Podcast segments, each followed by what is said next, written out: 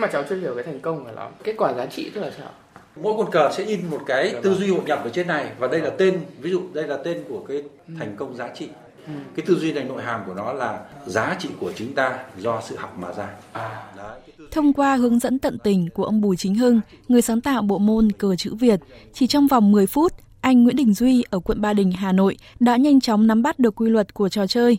Với anh Duy, điểm thu hút của trò chơi này không phải là dễ học mà là ý nghĩa được ghi trên mỗi quân cờ. Thực ra tôi thấy đây là một trò chơi rất là ý nghĩa.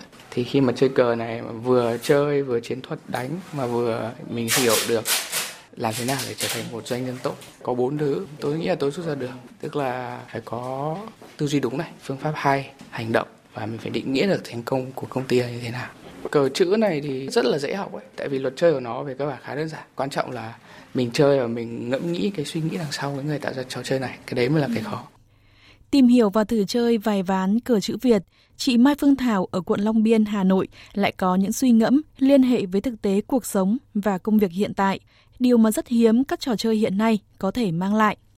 Bộ môn này phản ánh rất đúng thực tế. Khi mà chơi bộ môn này thì mình cũng hiểu thêm nhiều về văn hóa Việt Nam ấy.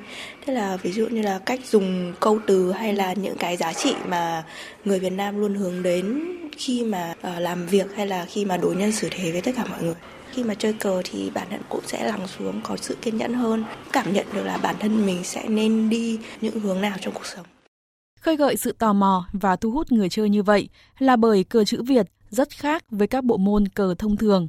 Bộ môn này còn có tên gọi là cờ doanh nhân, ván cờ mô phỏng cuộc cạnh tranh giữa các doanh nghiệp trong thời kỳ hội nhập, mà cụ thể là các doanh nghiệp trên tiêu chí cốt lõi là dành người tài, trong khi ở các môn cờ khác lại mô phỏng trận đánh giữa các quốc gia mà người đứng đầu là các vị tướng như ở môn cờ tướng, vị vua ở môn cờ vua. Ván cờ chữ Việt được tiến hành giữa hai đấu thủ, một người cầm quân doanh nhân chủ động, gọi tắt là bên chủ động, một người cầm quân doanh nhân thụ động, gọi tắt là bên thụ động. Mục đích của mỗi đấu thủ là tìm mọi cách di chuyển quân doanh nhân tới các tổ hợp thành công để phóng tên lửa ăn quân theo đúng luật sao cho ăn được nhiều quân nhất trên bàn cờ. Bên nào ăn được nhiều sẽ giành thắng lợi. Đây là môn thi đấu trí tuệ, đòi hỏi người chơi phải có tính toán, chiến thuật để đưa ra những bước đi hợp lý, qua đó giành chiến thắng trước đối phương. Theo ông Bùi Chính Hưng, tác giả của cờ chữ Việt, bộ môn có nhiều thể thức khác nhau, phù hợp với mọi lứa tuổi. Đặc biệt với người ham mê tìm hiểu sâu ý nghĩa của các quân cờ, bộ môn này còn định hướng cho người chơi những bài học có thể vận dụng trong cuộc sống đấy là cái trò chơi là nó phù hợp với thời hội nhập ngày nay để nó dễ thâm nhập với các bạn trẻ với các thế hệ lứa tuổi học chơi nó rất đơn giản, nó chỉ mất 5 đến 10 phút giới thiệu, hướng dẫn, thế là bắt đầu chơi được rồi. Thế còn khi chúng ta muốn chơi giỏi thì chúng ta phải luyện tập, chúng ta phải tìm hiểu sâu hơn. Thế và nếu chúng ta muốn khai thác nhiều hơn nữa thì chúng ta lại đào sâu, tìm hiểu thêm sâu hơn về các tư duy hội nhập.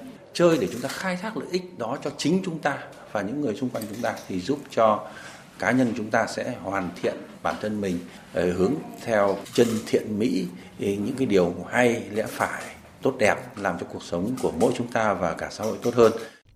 Cờ chữ Việt không chỉ thu hút sự quan tâm của tầng lớp người trung niên, không ít các em học sinh, sinh viên cũng bày tỏ sự đam mê với bộ môn vừa truyền thống vừa hiện đại này.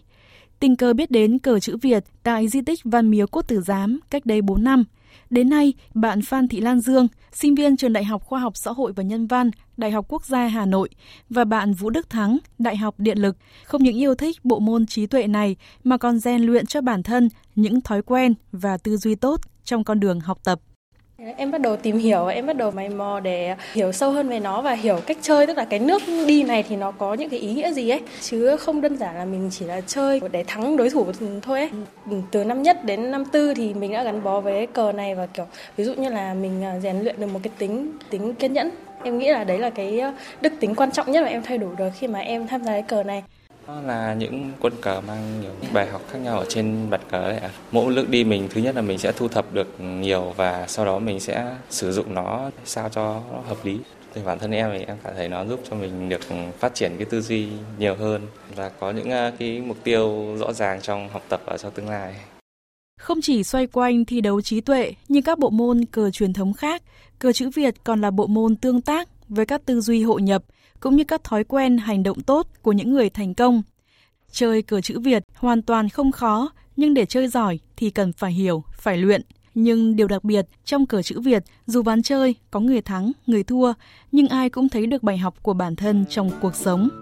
Điều này càng ý nghĩa hơn khi qua mỗi ván cờ, người chơi được lắng lại để suy ngẫm về những dự định và hướng đi trong năm mới.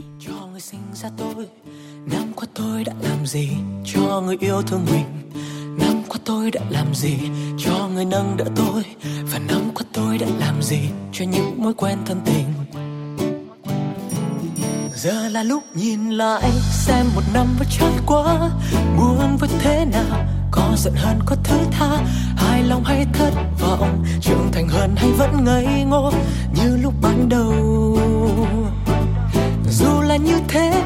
thế dù mọi điều đã khó ra sao, chỉ cần ngoảnh lại, một nụ cười vẫn nở trên môi.